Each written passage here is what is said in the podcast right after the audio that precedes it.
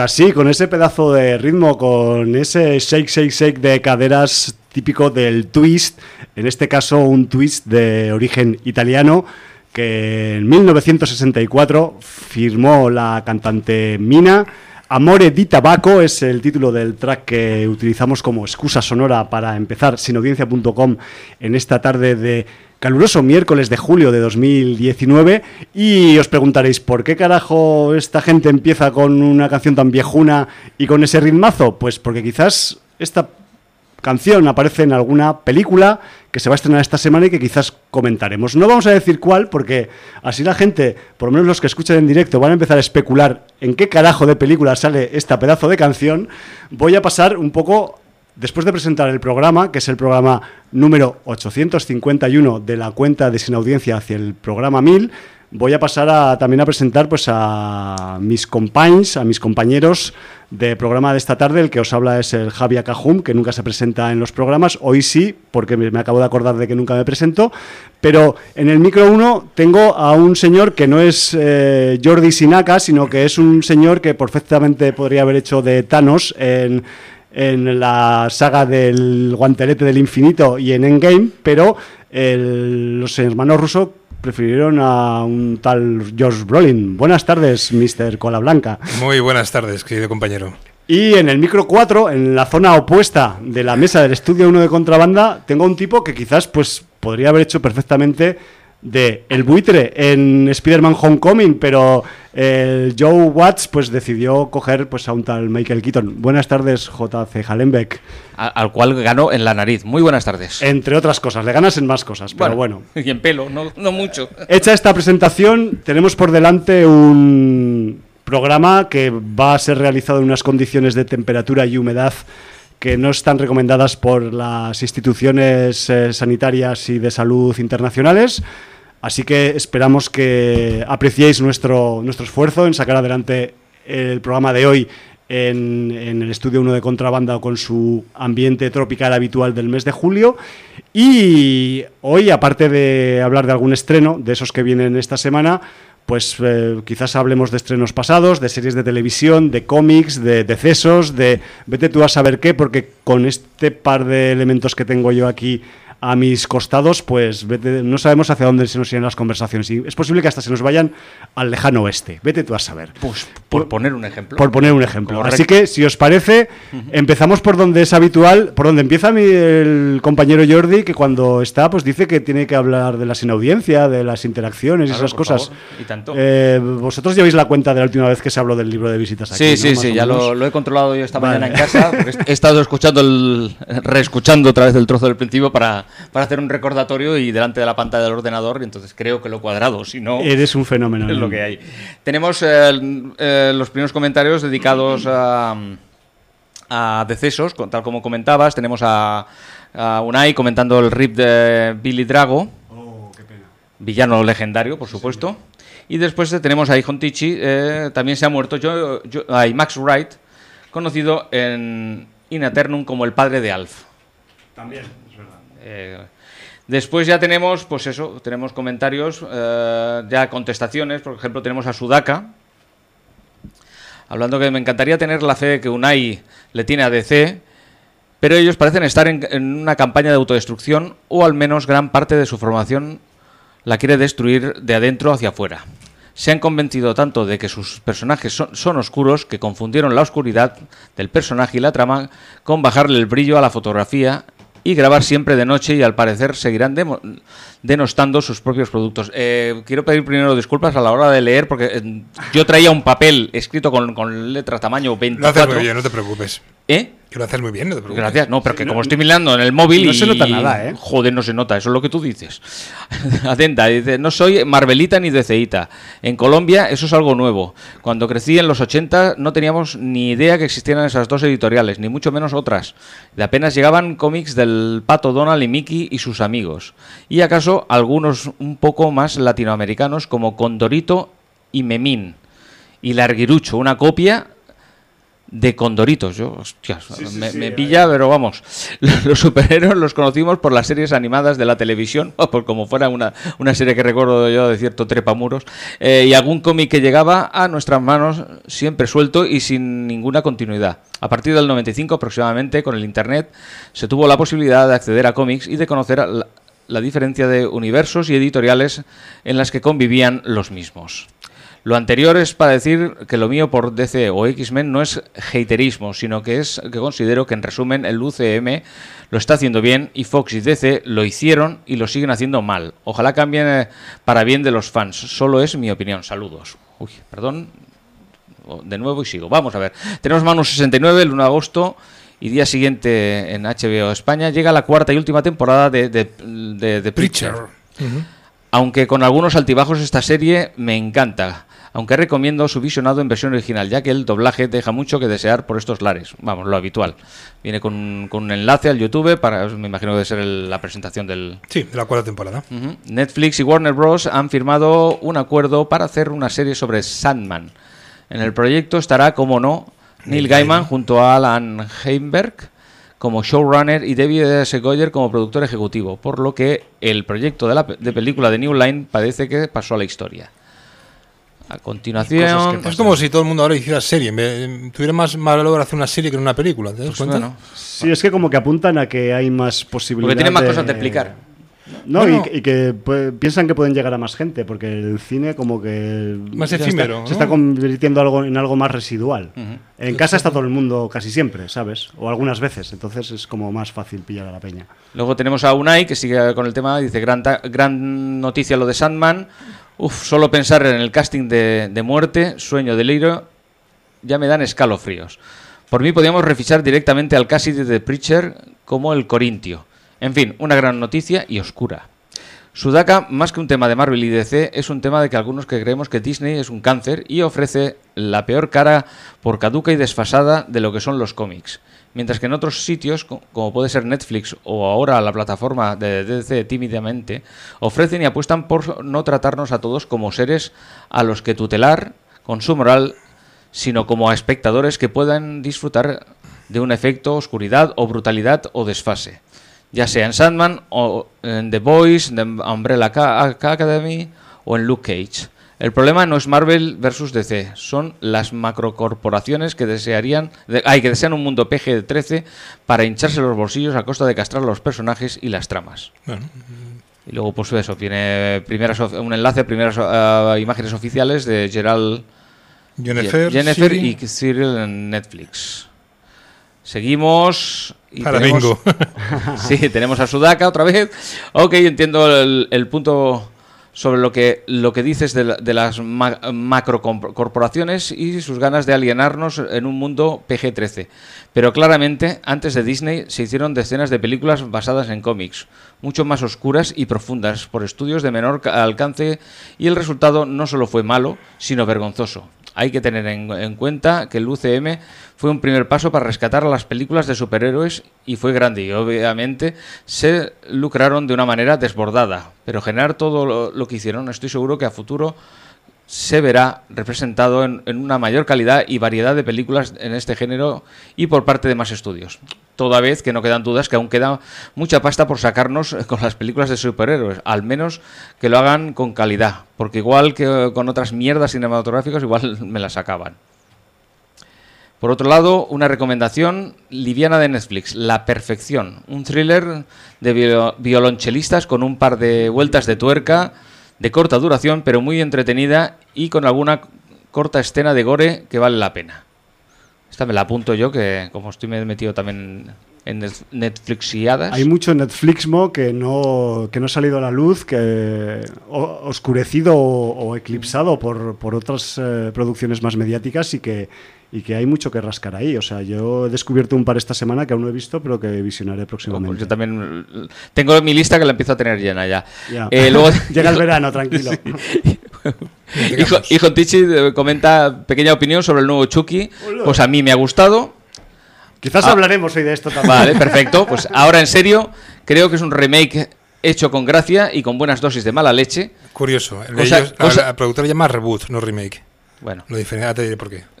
cosa que se ve en cuanto empieza la película y vemos la cadena de producción de los Buddies, eh, anteriormente conocidos como Good Bo- Guys, Good Guys, sí. llevándose a, a cabo en Vietnam bajo unas condiciones severas. El resto lo encuentro bastante disfrutable. Desde, desde el gore hasta el humor pasa- pasando por una tremenda Aubrey Plaza en todos los sentidos. Quizá, quizá lo, lo único negativo sea que no se le saca todo el partido que debería a las capacidades multimedia del muñeco. Ahora lo han convertido en una especie de Alexa, un dispositivo domótico. Y lo chorra de algunos momentos, pero en general bastante bien. Y la voz del señor Hamill le queda mm, bien al bueno de Chucky. Recordemos que Mark Hamill, alias Luke Skywalker, se ha especializado en los últimos años, como no, no lo pillaban para ninguna película, para hacer doblaje, y Sobre una de sus especialidades es hacer de Joker. Y muy bien, ¿eh? O sea, Ujú. Sí, puedo, sí, sí. puedo dar fe de ello. Es un gran imposturador. Y ya tenemos, pues a última hora, esto, porque esto no, no lo había impreso, pero bueno, o no lo había imprimido, que no sé cómo se dice, mira que soy informático. Y tenemos a Bárbara Sandwich. Los informáticos no imprimís nada, hombre. Pues, pues yo soy, control C, control V todo el rato. yo soy, yo soy de, de- de- de imprimir, o sea, yo de gastar papel, o sea, yo lo siento mucho, pero tengo los árboles. ah, no, no, sé, no sé mirar un código de programa si no es un papel. A mí lo de las pantallas es muy bonito, pero. Y, y mal que estoy de la vista, como para encima. ah, En fin. Dale, dale. Eso, Bárbara Sandwich, qué emoción por la, por la pequeña parte que me toca de los 100 programas de cine en serie. Muchas gracias. Personalmente me lo he pasado muy bien participando cada semana. Y como a mí me va más el calor que el aire acondicionado, os vengo a acompañar el día que queráis. Ya comentando visionados, en estos días he estado viendo varias series y destacar Years and Years, que creo que ya la habéis comentado. Eso lo hace con, con símbolo de- de- de interrogación. Mm, a mí no me suena. Pero A mí tampoco. Pero tengo mala memoria, ¿eh? También lo Mm. Y yo os he engañado un poquito estos días, o sea que os he escuchado muy poquito. Has hecho bien. No, hombre, no, ese, coño. ese tiempo de vida que has ganado. Luego pone Daily Crime sobre la investigación oficial de las consecuencias sociales que tuvo una violación a una chica hace unos años en Nueva Delhi. No es nada sensacionalista, así y todo, el mal cuerpo que te, deja, eh, te lo deja igual. Una muy buena producción para hacer pensar a más de una sociedad. Y un poco más festiva es Folklore, una antología de historias de terror. Seis capítulos ambientados cada uno en un país asiático, actualizando mitos y leyendas de cada lugar. Hay algunos que están bastante bien y menos, pero es muy curiosa de ver.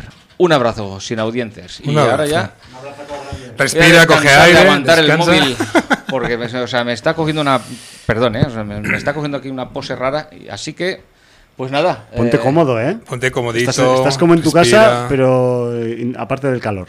en mi- mi casa también hay calor. Bueno, hay un par de rincones que, que corre el viento, Son pero bueno. fresquis. Bueno, pues hecha esta revisión del libro de visitas, eh, ¿qué os parece? ¿Nos metemos con estrenos? ¿Queréis eh, puntualizar eh, algún aspecto de los que han hablado los sin audiencias o las sin audiencias en sus eh, alocuciones o algo? No. Mm, Yo comentar que, que Disney.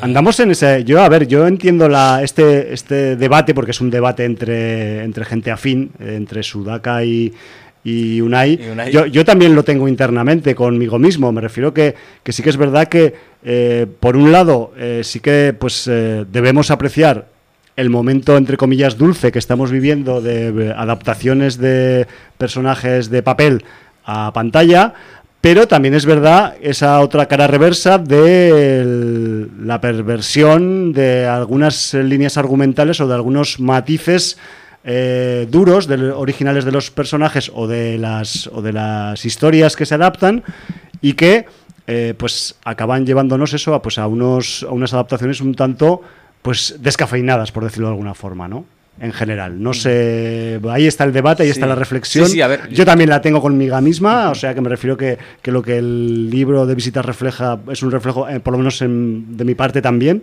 interna, y no sé. mm, A ver, yo, yo no tengo tanto, digamos, aspecto negativo de, de lo que están, de lo que se ha llegado a hacer.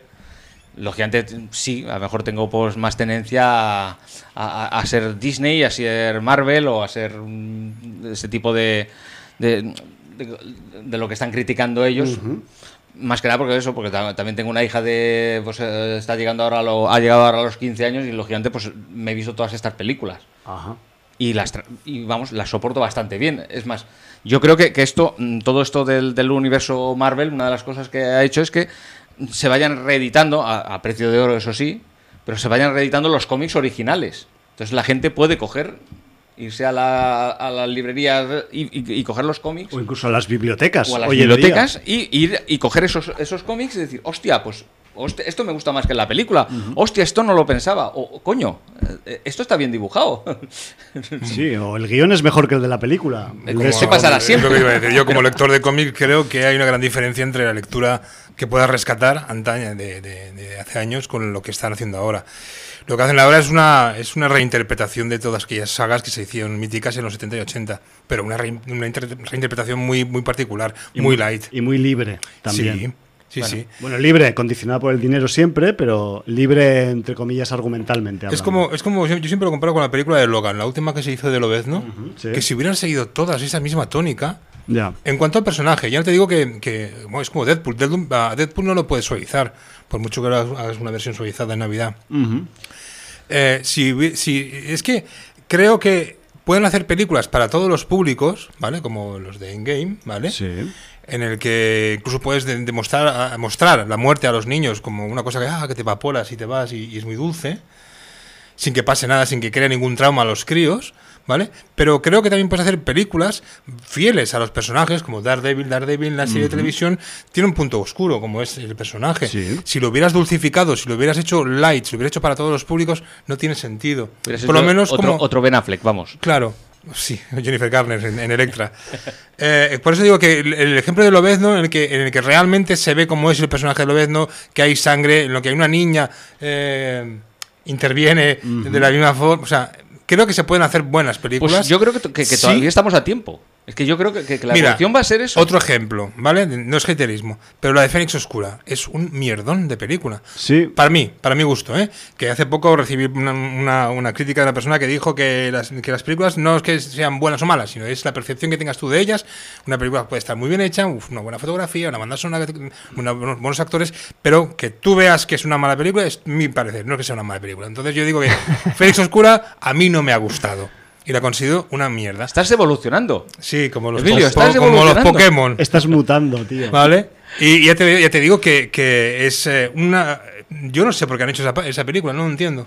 Pues Es- porque tenían que cerrar un ciclo y tenían que despedirse de los personajes de alguna forma y, e intentar, eh, digamos, el último disparo para conseguir un taquillazo. Bueno, hacer. a- Con la a- buena... Con lo buena película fue la primera, ¿os acordáis? Eh, con, con, lo- con el magneto joven y todos el jóvenes. X-Men First Class, ¿te refieres? sí, señor. Bueno, pero es, que, todo- pero es que esa es única, igual que es única Logan, tío. Son, es que al final, con, con esta profusión de que, que yo entiendo, ¿eh? que, que no, no todo va a ser de nuestro gusto o del gusto particular de cada uno, porque Ujú. gustos hay miles, millones, como hay culos en el mundo, ya lo sabemos. Perfecto, claro. Pero, joder, la verdad es que eh, al final te acabas quedando con muy pocos títulos destacados de tanta producción audiovisual que hay en el tema, por ejemplo, de superhéroes, por decir eso en un campo, ¿no? Entonces dices, joder, tío, y todo lo demás se quedan, son intentos que quedan como a mitad o a tres cuartos o a 80% de llegar a la, a la meta final de, de mí o de ti o de él como espectadores y, y joder, pues al final te sabe mal porque dices, "Ah, hay tanto esfuerzo ahí metido que por un poquito más, pues se podía haber sido una peli que te acordarías de ella pues durante mucho tiempo y no va a ser así. Y personajes eh, desaprovechados. Por ejemplo, en la Ya, segunda bueno, parte de, muchísimos. de- de Endgame, el Hulk, listo, completamente... Y siendo alguna de las bazas cómicas de la película, ¿eh? Sí. desaprovechado completamente. O sea, mm, mm, Yo creo que, que si se lo propusieran, podrían hacer grandes películas para todos. Y, y- y si, si subes un poco más el, el nivel de el PG-13 o los rozas el Sí, PG-13 sí, tal y sí. cual, estaría muchísimo mejor. Yo creo que tarde o temprano se irá, se irá abriendo eso. Yo creo que sí. Yo soy, yo soy como- optimista en ese tema. Pero tú fíjate, es como la, la sacada de, de olla eh, en la de Endgame, la segunda parte, eh, de Thor. El Thor que, Sí. que ha evolucionado. Eso para mí es genial. O sea, el, el- el cambio de, de, de registro. Sí, pero sabes de- que, ha, habi- que ha- que ha habido, ha sido una de las cosas que más han criticado. Claro, claro, claro. Pero, A mí personalmente no me gusta. a mí sí. A mí Pero, sí. pero te explicaré luego por qué. Sí, no, no, no. No, pero digo, sigue tú, No, que no eso, te que, quiero que creo, que creo que, que, eh, teniendo la posibilidad de hacer un, un, un toro apolíneo tal y seguir la estela de, las, de la anterior película, un dios del trono, hacer ese cambio que hacen en la película, lo veo un- una cosa muy ingeniosa. Ingeniosa porque entonces se atreven con todo. O sea, que ese sería el punto. O sea, ya que estás haciendo una reinterpretación de los, de los tebeos antiguos, ¿vale? Que mm, puedas eh, evolucionar a los personajes, como ha sido Hulk, en este caso, que es muy, muy efímero, eh, que con Thor hagas esa- ese cambio, a mí me encanta. Y que luego ese Thor, que al final, pues bueno, vuelve otra vez a los orígenes. Hace lo que hace, sí, después. Vale. Tampoco vamos a, No, no, no, no, hacer más spoilers de los necesarios, aunque ya los estamos haciendo sin darnos cuenta, que lo sepáis. Ya, pero es que. eh, Es imposible no hablar de ello. La cuestión es que. ¿Por qué no yo- te gusta? ¿El qué? El Thor. Thor, ¿por Eh, lo primero, eh, yo apoyo que los personajes evolucionen y cambien y muten, y me refiero y que, y que se les saque de contexto si, es, si hay originalidad y si hay un, un- hay chispa de por medio, ingenio, Sí. ¿vale? Eh, a mí que conviertas a Thor en lo que lo conviertes ahí en Endgame, por un lado, la parte teórica me convence, pero la parte práctica no me convence. Me explico. O sea, Thor, eh, vamos a intentar no hacer demasiados spoilers. eh, digamos que tiene un cambio de comportamiento debido a, un- a los acontecimientos del principio de Endgame y eh, se deja llevar, se deja llevar, se estropea, se, bueno, pues cae en una, en- en, ¿no? una posible depresión. Hacer de este cambio algo cómico es lo que no me gusta de la película, porque además se convierte en un ser que a efectos humanos sería algo tan poco recomendable para los niños que van a ver la película como un alcohólico. Estás haciendo humor desenfadado con un alcohólico.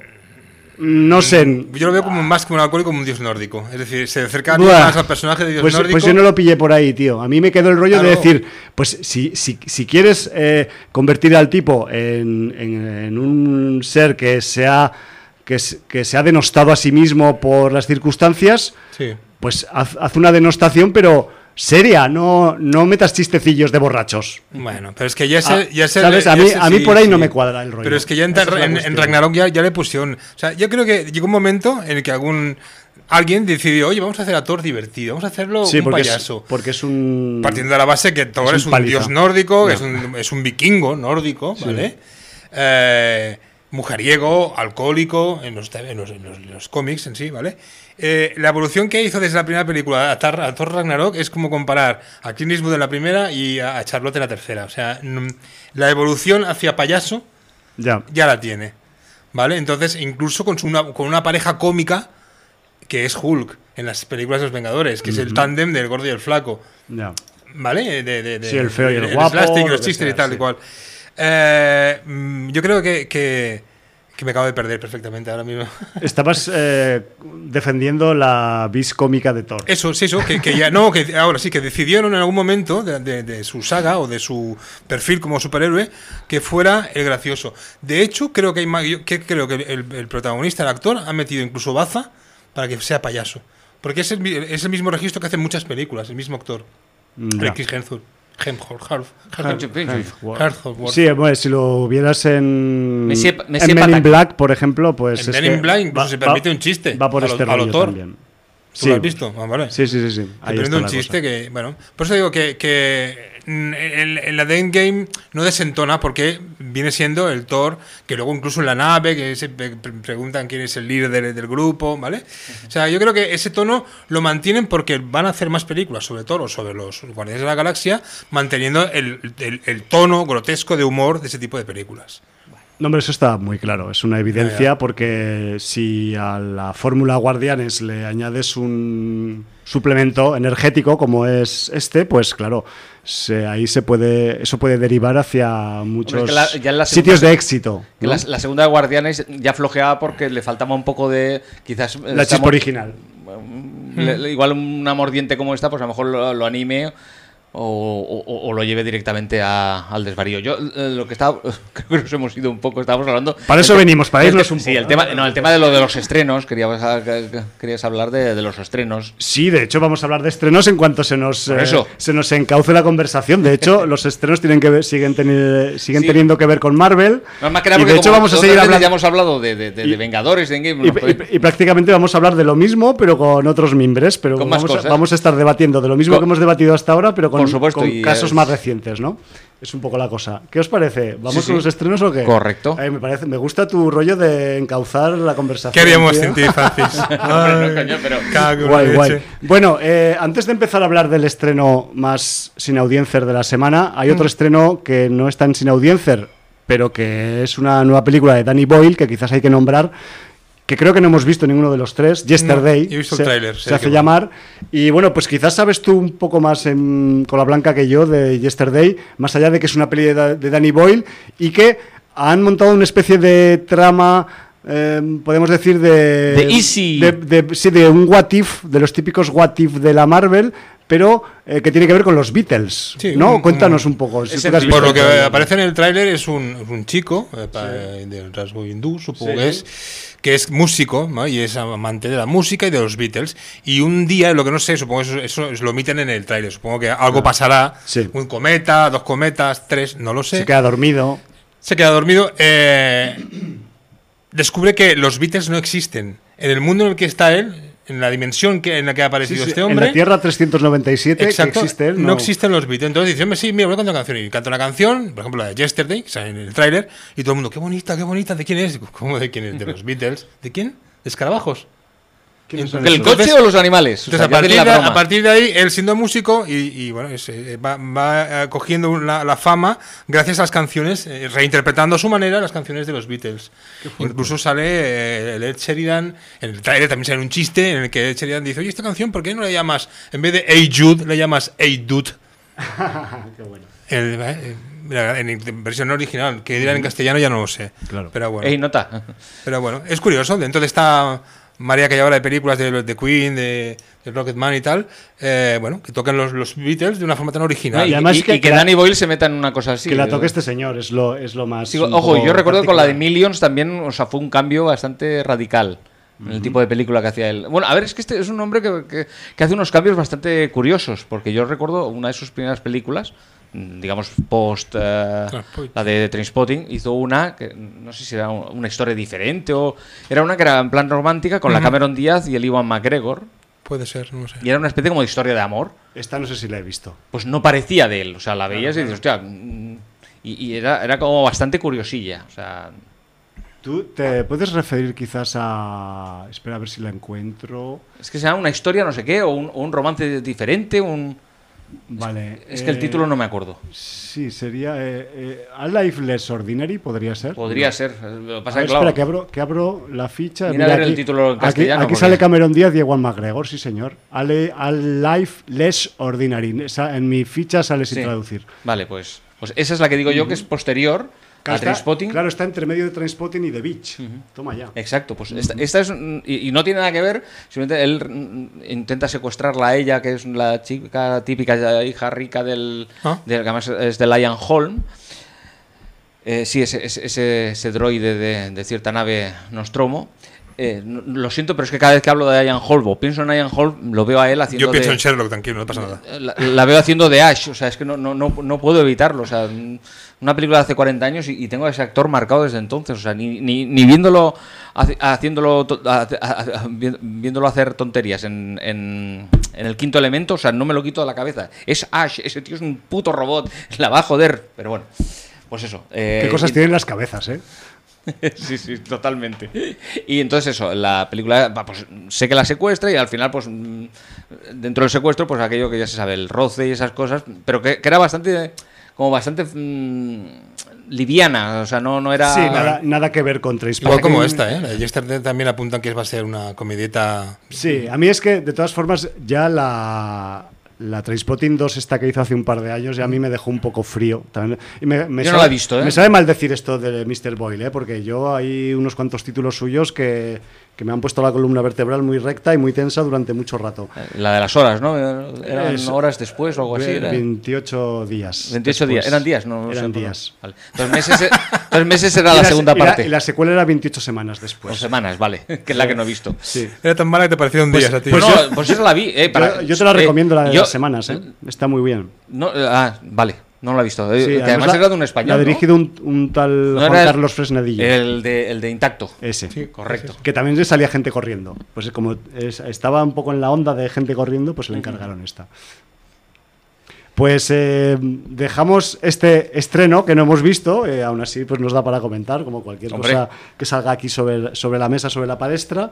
Y si os parece, vamos al estreno más eh, pegajoso, más, más arácnido, más, Más eh, trepamuril que hay, que hay esta, esta semana ¿no? en, en- en cartelera, que no es otro pues que la, la nueva película de Spider-Man, Spider-Man Lejos de Casa, de nuevo John Watts en la dirección y de nuevo el Mr. Tom Holland interpretando, al menos en título propio, por segunda vez, aunque lo he interpretado más veces Sí. en otras películas como invitado, del señor, interpretando al señor Peter Parker, ¿no?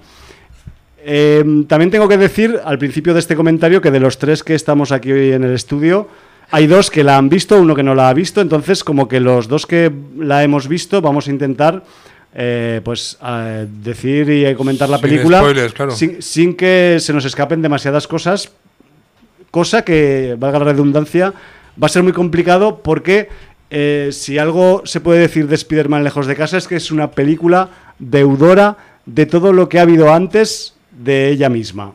Y esto es un, un aviso y una advertencia, que lo sepáis. O sea que, dicho esto, De nos hecho, vamos... el mismo Tom Holland, en el eh, tráiler de la película, sale siempre él diciendo que sepáis que a partir, si vais a ver este vídeo, que ya tiene spoilers de la película Endgame, ya lo avisa, incluso en el Y de, y de unas cuantas más. Pero bueno, eh, la cuestión, me, me alegra que Tom Holland avise porque realmente la interacción, la imbricación eh, al respecto de las películas Marvel es bastante potente. Hay que decir que Spider-Man eh, Far From Home sigue siendo una peli de Sony. ¿Sí? Pero Sony va de la mano, se ha hecho colega con el UCM, han, han, eh, han estrechado lazos, han acercado posturas y ahora pues la cabecera de, los, de las páginas de los cómics Marvel que sirve de cabecera para el UCM está totalmente incorporada en el principio de esta nueva Spider-Man y de hecho ese es la, el primer aviso de que, perdona chaval, perdona chavala, si no has visto las dos, tres últimas producciones del universo Marvel, independientemente de quién tenga los derechos, vas a tener un problema para ver esta película. O para Y- entenderla. Para entenderla, No la pues, podrán ver, pero dirán, la podrás ver, ¿qué ha pero, pero sí, quizás te comerás algunos eh, spoilers bastante potentes. Eh, hay que decir que, eh, a pesar de ser una peli de Spider-Man, mm, como género, tenemos aquí, y con la Blanca me lo confirmará o no, lo primero que es una peli de género comedia, de acción juvenil y aventuras, que aparte tiene un montón de ciencia ficción de por medio. Y diréis, como la mayoría de pelis de superhéroes, pues no, porque estoy subrayando muy importantemente comedia de acción juvenil, porque el- la temática del argumento no es otro que un viaje de estudios de unos estudiantes yankees en Europa. Me refiero que, aunque esté Spider-Man de por medio, la idea principal es comedia, es cachondeo a la yankee. No os esperéis una gran profusión de eructos y borracheras, porque aquí no se pone pedo ni nadie en esta película, como muchos se beben una, una horchata y eso que no están en Valencia.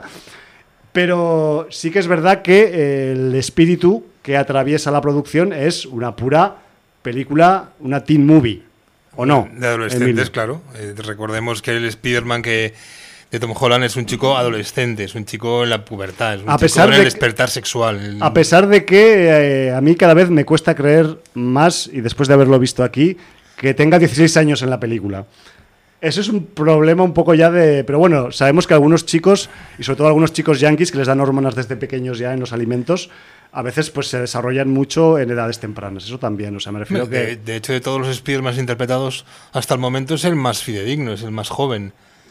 Recordemos al señor Sí. de la tofa aquella, el, El Andrew fi- Garfield. Garfield. que Sí, se o, o- parecía- o el que- Maguire. Eh, el otro. Maguire, o como se dijera. Pero el, el Garfield donde metía el pelo cuando se ponía el gorro. Era pelo retráctil, era, muta- era pelo mutante. eh, pelo arácnido Es que mutante. le, tenía que, le tenía que quedar una cabeza, vamos, como, como Pues la- sí, aquellos sí. que salían en Star Trek. Es que an- se- lo- lo- luego lo retocaban digitalmente. Correcto. Eh, Le quedaba abultado, pero se lo, se lo retocaban. Pero bueno, Qué eh, malos somos, ¿eh? Dicho esto, o sea, el, el argumento tampoco vamos a decir gran cosa. O sea, pues Peter Parker se va con sus compis de, Viaje. de viaje a Europa. Después, vamos, ahora explicaremos un poco más. Después de los hechos acontecidos en Endgame, volvemos a subrayar otra vez. Y en lo que se supone que iba a ser pues un viaje plácido visitando algunas de las principales capitales europeas y culturizándose estos jóvenes eh, destalentados yanquis con un poco de cultura europea, pues resulta que entre medio se le va a cruzar un negrata pesado que lo va a estar llamando todo el rato y persiguiendo por teléfono porque tiene un encarguito para él. Ese negrata pesado que, lo, Que no le va a lo- quitar el ojo de encima. que, lo trata- que no le va a quitar un ojo de encima. ojo de encima. Pues no es, no es otro que el, el señor Nick Furia, que necesita su ayuda para, pues, para unos asuntillos que están ocurriendo en algunos lugares del mundo y entre ellos algunos de Europa también. Entonces, como que la confluencia de eh, situaciones supuestamente ocasionales que nos propicia el guion acabará teniendo pues a un eh, Spider-Man apócrifo eh, rulando por las azoteas y los edificios de media Europa, persiguiendo algunos peligros que para que, que sepáis cuáles son, pues tendréis que ver la película, Usando porque la evidentemente premisa- no los vamos a decir aquí. Usando la premisa aquella de ya que. ¿No? Sí. Ya que estás aquí. Ya que pasabas vas por aquí, allí, claro.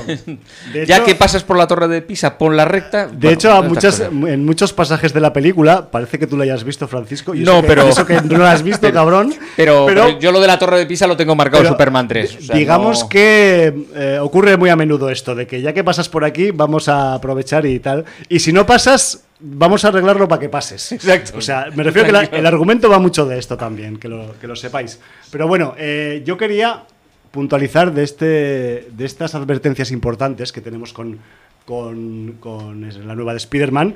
Y de hecho, pues luego quizás, eh, Emilio, luego pasamos a, un poco a, a valorarla y tal.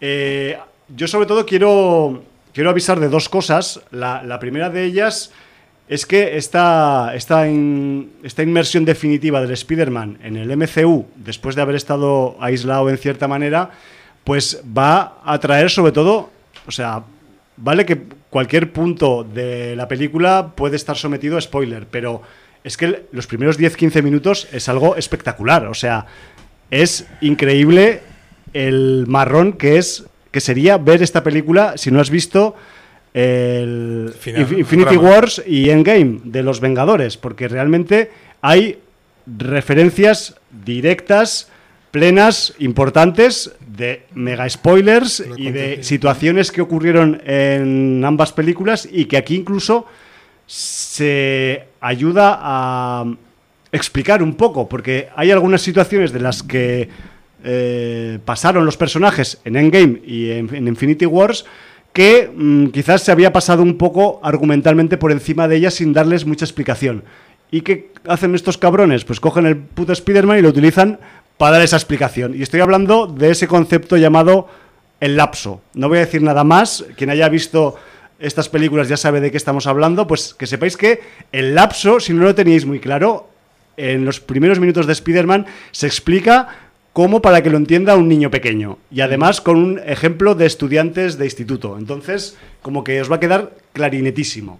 Que aparte, la película es didáctica, aparte de que pueda entretener esas cosas.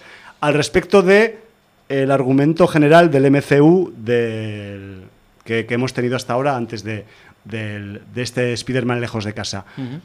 Y además, hay una segunda advertencia que yo debo hacer. Supongo que en el, yo no he visto el tráiler, pero si te comes este spoiler de lo que pasa en las otras películas Marvel, quizás no es tan importante que sepas o no sepas que en la historia, en Lejos de Casa Spider-Man 2, tenemos la irrupción en la función de un personaje que como civil se hace llamar Quentin Beck y que eso conlleva una serie de consecuencias que si conoces ese personaje, pues mm, como que ya te vas a imaginar lo que va a pasar durante la película, no, durante tres cuartas partes de la película ya casi ya digamos, ya has descubierto el huevo de Pascua, el, secreto, la, el giro que, que tiene guardada Spider-Man lejos de casa. Eh, no voy a decir el nombre de superhéroe o de super ser que tiene el señor Quentin Beck, pero si queréis ver eh, Spider-Man lejos de casa en condiciones normales, por favor no miréis quién es Quentin Beck, porque en cuanto sepáis quién es, vais a decir, este sale, pues ya sé qué es lo que pasa en toda la puta película, porque este personaje, pues es un personaje, vamos a decir, que es, para quien haya leído cómics de Spider-Man, bastante recurrente, es un tipo que además eh, se conoce su comportamiento y su forma de hacer desde tiempos inmemoriales. Y claro, que aparezca así de buenas a primeras ya en la segunda escena, después de lo del lapso, dices, hostia, la peli está muy guapa, pero igual Mm, no lo habéis hecho muy fino, ¿no? ¿A ti qué te parece, Emilio? Sale en el tráiler y en el tráiler mm, te dicen un par de cosas que no se deberían decir en el ya, o sea que va a dar igual. Habiendo Tyler, va a dar igual que hayas leído cómics, que no. Que ¿El actor se puede decir? ¿El actor que sí, interpreta? luego si quieres hablamos del reparto a ver qué tal está. ¿Quién es el actor que eh, interpreta a ese ser? ¿Lo puedo decir? Sí, yo creo Jake que sí. Gyllenhaal. ¿Y crees que está a la altura de el, del señor que salió en la primera película de Spider-Man? Es decir, el buitre, obviamente, me refiero. El actor. Ah, ¿hablas de a nivel actoral o a nivel de, Sí, sí, no, no, de no, de personaje? actoral, no, de actoral. Si, si pueden comparar, sí que está a la misma altura. A ver, el Gyllenhaal, si te digo la verdad, yo es un tío que a veces tiene buenos registros, pero que a veces también hace películas egipcias. Claro, claro. Entonces, yo aquí tengo mi, mi lucha también interna, porque había muchos momentos de su aparición en esta película que me recordaba a su aparición en Prince of Persia. Ostras. Entonces, ya te puedes imaginar por dónde va mi pensamiento, mía. ¿no? Sí, pero, sí, sí sí. que, pero sí que es verdad que, mm, sobre todo en la parte final del recorrido de la película, Sí. me empieza a gustar un poco más. Quizás al principio y en la parte media digo, Buah, este está aquí, pues bueno, sabe actuar evidentemente, tiene su, su- sabe poner caras, sabe plantarse delante de la cámara y esos rollos, pero es la, sobre todo al final cuando cuando te convence, te llega a convencer. Sí, digamos, igual también porque tiene porque vive situaciones más eh, complicadas Vale. que en el resto de la historia. Y ahí igual pues me, me acaba de convencer más, pero Sí, te lo- yo te lo decía por, por eso mismo, porque a mí sí que me convence Sí. eh, que está a la altura de Michael Keaton, no actualmente, Yo- pero, pero el personaje que hacer uno, uno en una y el otro en, en la otra, su rol en la película, el uno y el otro, creo que me convence, que podía- podían haber hecho eh, una cagada y yo creo que lo han acertado. Por lo menos en, en el Sí, enfoque que han dado. ¿eh? O sea, porque de hecho, yo, si quieres que ya que empezamos a hablar del reparto, podemos ir a la vez pues un poco valorando la película. Ujú. En general, yo me lo pasé bastante bien viendo lejos de casa. Me refiero que entrando dentro de estos parámetros de teen movie, eh, de yankees en Europa, con superhéroes y tal, pues me refiero que mm, la peli tiene su cierta gracia para ser yankee. eh, tiene sus eh, toques personales que son muy de agradecer como película, que me refiero que a ese nivel sí que el Joe Watts yo creo que sigue haciendo un buen trabajo como hizo en la primera del Spider-Man, la primera de esta nueva, eh, digamos, eh, esta nueva puesta en marcha ¿no? del, personaje. Y, realmente, pues, mm, a pesar de que yo ya sabía quién era este señor que interpreta a Jake Gyllenhaal desde el principio, no me impidió disfrutar del- de, la función, ¿no? Que eso también es importante porque muchas veces cuando te, te auto haces un spoiler tan grande a ti mismo por tu, por tu capacidad memorística simplemente, pues eh, eso te afecta quizás en la, en la sensación que te deja el visionado, ¿no? Y, y en, en mi caso al menos, pues no me, no me acabo de, de impedir que disfrutara con la película. Pero, eh, Todo se ha dicho. También mm, te quiero recordar un poco, yendo al, al origen, al, al primer Spider-Man, al Spider-Man de Sam Raimi, sabes desde el primer momento que, que- que sale quién es el malvado y qué actor, bueno, so- solo con el nombre ya sabes cuál... cuál- y, y- y en ningún momento piensas, hostia, pues me han jodido la película. Y yo creo que el personaje que sale en, en ese Spider-Man todavía es muchísimo más importante en- dentro del universo del, del trepamuros. Bueno, pero- Ta- tanto en la primera como en la segunda. O sea, Pero cosa- ahí Remy va, va de cara. No, no, no, ¿Eh? no, que ahí el Remy va de cara. Aquí, aquí hacen un, juegue- un jueguecito, no te Sí. puedo decir. Aquí hay, ahí- aquí hay unas condicionantes argumentales. bueno, Claro. pues, pues O intentan sea, darle un poquito más la de de- Raimi sabías quién era Norman Osborn, ¿vale? Sí, pero Y, que- y obviamente te coge un actor que dices tú, bueno no eres. ya. O bueno, a veces, a veces engañan estas cosas, porque yo recuerdo al, al Gary Oldman en- haciendo de, de lo que pasa, claro, con el No, como papel que Michael hacía, Keaton. Michael Keaton no es malo. Es un aprovechado nada más, pero malo, malo es, no es es. un puto crack. No. Es un personaje que me parece brutal. Yo creo que acabará volviendo en alguna otra. Es que tiene que volver, o sea, un personaje que, que da ese juego en esa película. Bueno, es que, salió al final de la película, no sé si era en postcréditos o por ahí, hablando con el escorpión en la cárcel. Sí, lo- lo no me acuerdo si fue una escena añadida o si fue una- un postcréditos o No sale. me acuerdo- no me acuerdo en un correo de la, de la cárcel. Sí sale, pero- Y sale un pavo con el escorpión aquí tatuado. Fue teoría. post-credit, creo esto. Entonces, eh, que eso. Pero pues, yo pienso que, que- que una de las ventajas, creo que de lo que han hecho en estas dos nuevas películas de Spider-Man, o sea, dejemos el tema del, Mm. de, de sus apariciones, es que al menos el tema de los malvados, No, no, no. yo, por lo que veo, están cumplen tanto en la cosa que yo recuerdo, por ejemplo, las dos del, del, del, del de la tofa. Ujú. me El, hostia, el parecieron, o sea, tan- tanto, lo, lo siento mucho, pero tanto el lagarto, El tal lagarto como estaba ya. Primero, claro, de la primera, el lagarto. Es en la primera El lagarto emo. y, el, y, el- y la segunda, el, lo, Electro de, lo electro, lo de Electro y el, y Electro. y el peinado del, del, del actor que hacía de Electro, o sea, n- Sí, pues hay gente que dice que el, el eh, Spider-Man de este de este señor De Garfield. de Garfield, Garfield. es el más fidedigno a- a- al Spider-Man en cuanto a movimientos, a fluidez de, me parece, de imágenes me parece, y de todo que me de parece toda la saga, ¿eh? cojonudo. Podemos decir que también nos pueden chupar un testículo, pero No. bueno. eh, me, parece, me parece cojonudo todo eso, pero finalmente, o sea, a mí, a ver, a mí, yo, el, el de Tobey Maguire, a mí me gustó. Me lo creía hasta, a- hasta cierto punto. A ver, es otra época, es también- el primer también, intento de hablando- rescatar películas de superhéroes Claro. después de las de Superman y fue un exitazo la primera, eh, la segunda también. La segunda, la segunda me sigue pareciendo de, la- de las mejores que he visto de, de- de superhéroes, la segunda. O sea, no solo en cuanto a, a- a lo que es la historia, no a la historia, sino los efectos que, que había. O sea, el enfrentamiento que hay en el metro me parece brutal. El, el- el hecho de que salga el Doctor Octopus, que era uno de mis favoritos. Alfred Molina, tío. Pero Muy que, grande. pero que el- lo que es la historia en sí, todas las dudas Sí. que va. Hostia, está, está muy bien. O sea, que luego estas famosas dudas que después todos han dicho, hostia, el, el Batman del, del Christopher Nolan, con todo el- todas las movidas estas que tiene. Cacao sí, pues oye, pues, tú mírate la segunda de Spider-Man, que igual pillas algo de esto.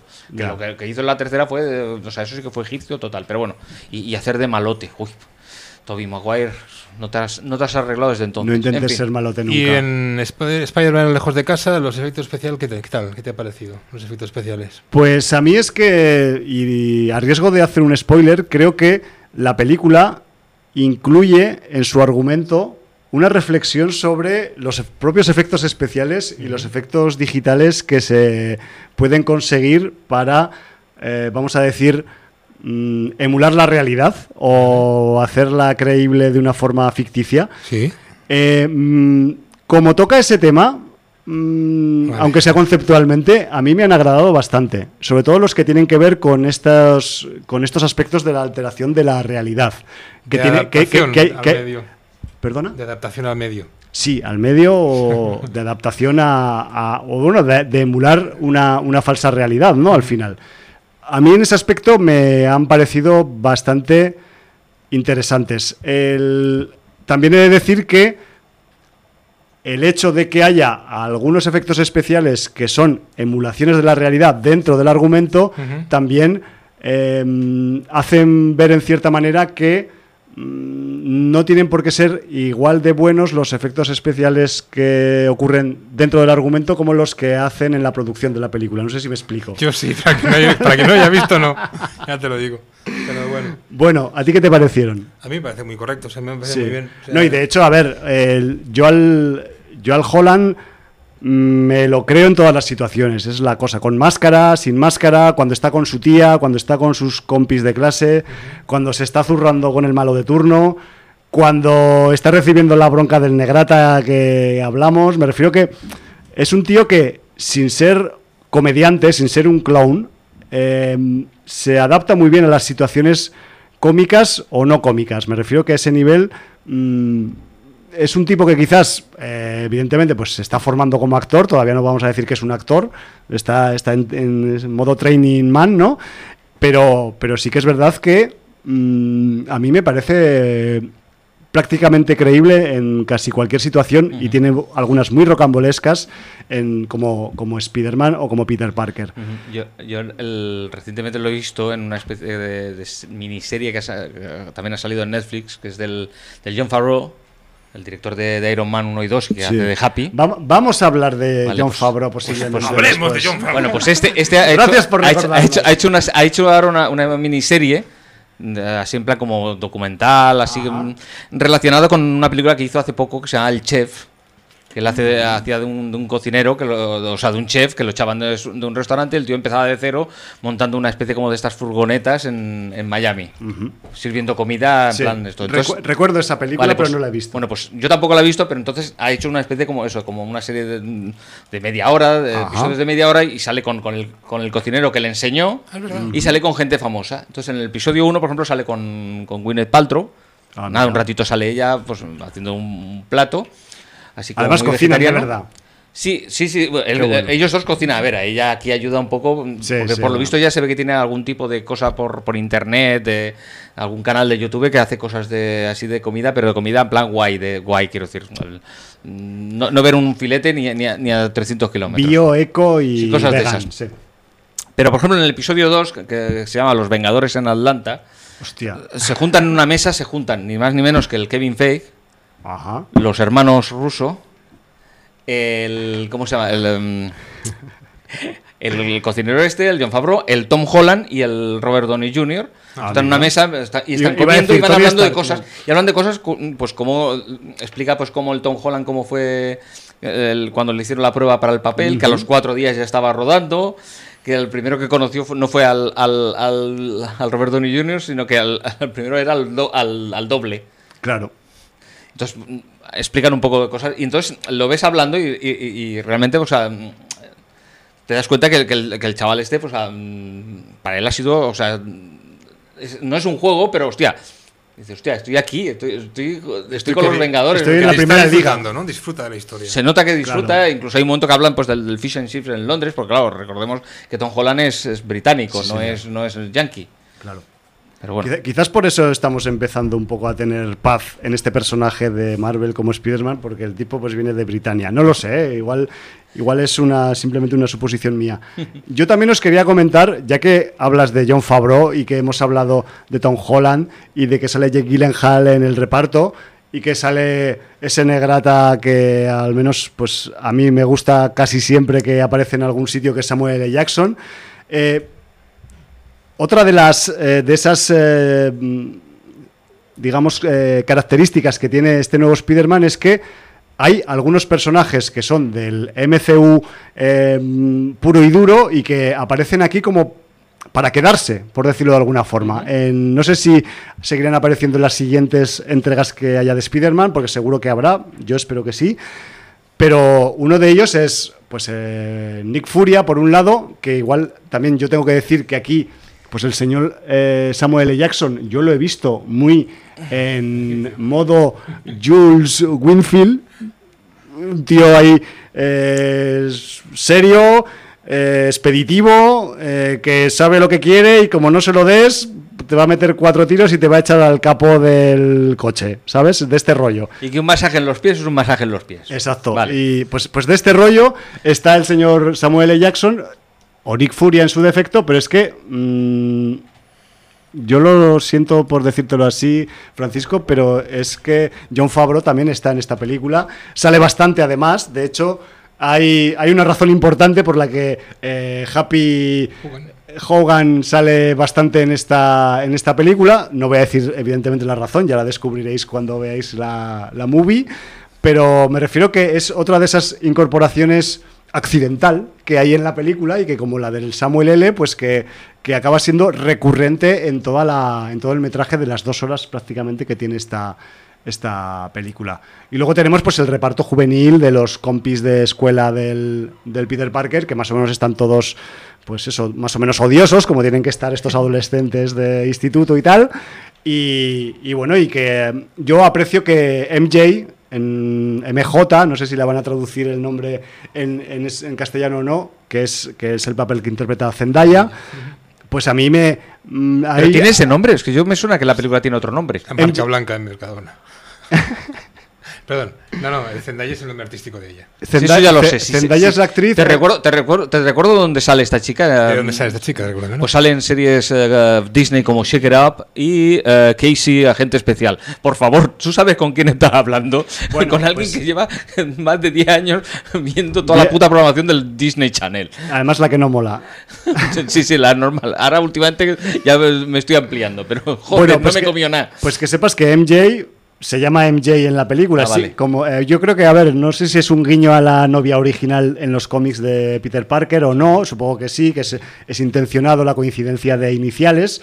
Pero también quería nombrar a Zendaya también porque eh, vamos a decir que es un tipo de personaje femenino de los que está en la órbita del protagonista, que es un, vamos a decirlo, que no es la típica rubia de bote americana que te quieren vender en bastantes Que sepas que te estás metiendo con. Gwen Stacy y eso no te lo perdonaré. Sigue. Vale, pues que sepas que te que lo decía por eso, pero Ya, que, pues- que en cualquier caso a mí me Esa pare- es la primera novia de Peter Parker, no nos equivoquemos. ¿eh? yo no he dicho que fuera la primera, he dicho que es la que tiene en esta película. Uh, uh, uh. Vaya tela, eh, aquí hay que hay que parar la Con grabación con- y, y con revisar los con Gwen audios. Stacy- con Gwen Stacy no te metas. Bueno, ya está. MJ Zendaya también está muy bien y me gusta que tenga ese toque eh, no normativo, de mujer no normativo que tiene que tiene Zendaya en, en- Rompiendo en esta película. Incluso con el cómic. Claro, también, también, por eso, que en, que en ese aspecto hay, habrá gente que quizás le podrá sacar faltas. A mí me parece eh, hipercorrecto y de hecho lo, prácticamente lo, lo celebro, ¿no? Eh, Yo dime, no- dime. No, no quiero, no quiero tocar mucho los, los cojones. No, solo, solo lo necesario. Eh, sí. es que en, en, en Spider-Man en Spider-Man Homecoming el nombre que le ponen es Michelle. Vale, que luego en, en Spider-Man Lejos de Casa pone MJ, ¿vale? O sea, tienes Vale, razón. bueno, pues pero, la pero es que a será mí... Michelle. O sea, el homenaje ahorita lo ha hecho él. Michelle vez de Jane. Mary Jane, sí. Vale, vale, O sea, pues ya está. Yo... no, no sabemos qué No, po- pero que yo al principio he, querido, he, he dicho que es que me parecía que me parecía que no era el nombre de, de- de- Mary, Ja- Mary- Mary Jane, eso. Watson. Mary Jane Watson. Vale, pues ya está. Bueno, ¿alguna cosa más del reparto, eh, Emilio Colablanca, que quisieras decir? Vamos por partes y vamos acercándonos al final de la conclusión de Spider-Man lejos de casa. Me refiero que reflexiones sobre ello. Yo, si quieres, sigo hablando un poco de los sitios donde se ha rodado, etcétera, etcétera, como veas. Sí, van a hablar, hablar sobre los sitios Bueno, a la- porque una de las gracias que tiene Spider-Man lejos de casa, pues es ese viaje de estudios de, de- de adolescentes que se van a Europa. Entonces, tenemos mm, un viaje también con muchos spoilers, si no habéis estado en los sitios, que pasa por Italia, por Venecia, que pasa por República Checa, por, por Praga, que pasa fugazmente por Berlín, que pasa fugazmente por Holanda. Estos sitios igual no son especialmente mediáticos donde sale, porque podrían ser cualquier sitio, pero bueno, al menos sale el cartel que pone Berlín y pone Holanda. Y también eh, acaba desembocando toda la acción en París. No podría haber sido, porque durante toda la película se especula que la historia va a acabar en París, pero no. Es un spoiler, acaba más o menos, podríamos decir que en Londres, y en Londres también tenemos una buena dosis de spoilers turísticos, como el resto de ciudades que, aparecen en la, en, la, en la película. Asociado a esta diversidad geográfica que tiene la- las escenas de Spider-Man lejos de casa, también a mí me pareció muy curioso y muy divertido lo que hemos escuchado al principio del programa. Y es que en cada país que visitan los jóvenes estadounidenses, como fondo sonoro aparecen artistas o cantantes viejunos y viejunas de los países que van visitando, lo cual me parece un ejercicio de digging, de investigación bastante importante, porque yo que sé, que Mina salga en una película europea o en, un, o en una peli de un director italiano, pues lo veríamos normal, pero que salga en una película de Spider-Man, perdónenme ustedes, pero a mí dije, hostia, ¿vale? Y, luego cuando despidamos el programa hablaremos un poco más porque he encontrado una intérprete de la antigua eh, Checoslovaquia que también aparece en la película eh, ilustrando pues la parte un poco de República Checa. Lo que pasa que aquí pues eh, tenemos el típico eh, fallo involuntario yankee de que eh, todo les parece del mismo sitio y realmente pues son de países diferentes. Yo tengo la idea, eh, con todo lo que me has ido diciendo y lo que he ido captando, es que si hubiera salido España, hubieran puesto a Maluma. O sea, Algo, algo latino, ¿no? En vez de, en Hombre. vez de hispanish. vamos, pero clarísimo, o sea, pero sí, con los ojos cerrados, Maluma, directo. Bueno, realmente han puesto sobre todo eh, artistas de hace mucho tiempo, supongo que también para no tener que pagar muchos derechos, pero aparte de estas, eh, podríamos decir, canciones eh, vinculadas geográficamente, luego también tenemos grupazos en la banda sonora como eh, Ramones, The Jam o incluso The Specials. Lo que pasa que decir que aparecen The Specials en la película podría considerarse spoiler, ¿no? ¿Con la blanca? Sí, yo a ti no vería más. Vale. Luego se quejan. Bueno, pues sí, no olvidar que salen los specials, ¿vale? Ya, ya, ya veréis o no eh, si aparecen o no en la película. Vamos hacia el final, si te parece, si os parece, Eh, porque como toda película del MCU, aunque sea de Sony ahora, pues tenemos esa, esa escena intercréditos y esa escena postcréditos que ya se han convertido prácticamente en clásicos. Fíjate tú, acuérdate con la blanca que Dark Phoenix no tenía nada. Eso es que no han hecho, han hecho la película con motivo, desgana. con desgana, con desdén y con, y con ganas de, de dar carpetazo y que alguien se ocupe de eso luego, que ya veremos a ver. Esto era un interludio, ¿eh? Cierro Sí, no, comentarios sobre Dark Phoenix, pero a mí me pareció muy curioso que, que no ocurrieran este tipo de fenómenos en, en esa película. Aquí, yo, bajo mi punto de vista, la escena intercréditos, primero hablamos de la, de la intercréditos, a mí me lo pone todo muy arriba de cara a la próxima parte que supuestamente se hará de Spider-Man. Además es, es una... O sea, es el el retorno de un personaje muy querido barra odiado del universo arácnido y que, joder, que además eh, interpretado por un actorazo que creo que le puede meter un gran, un gran enchufe de adrenalina a la saga. Y que ya actuó Sí. con el mismo personaje.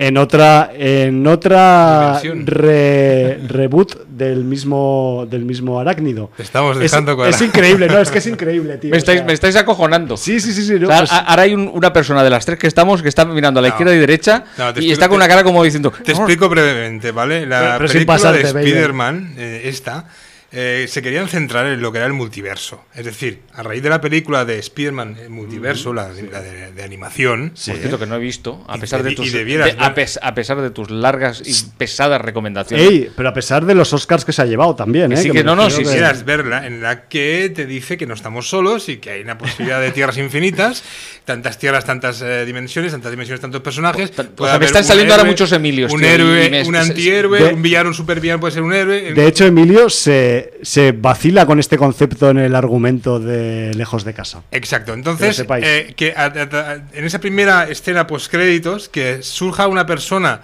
que pudiera bien colocarla yo en otro universo cinematográfico Sí.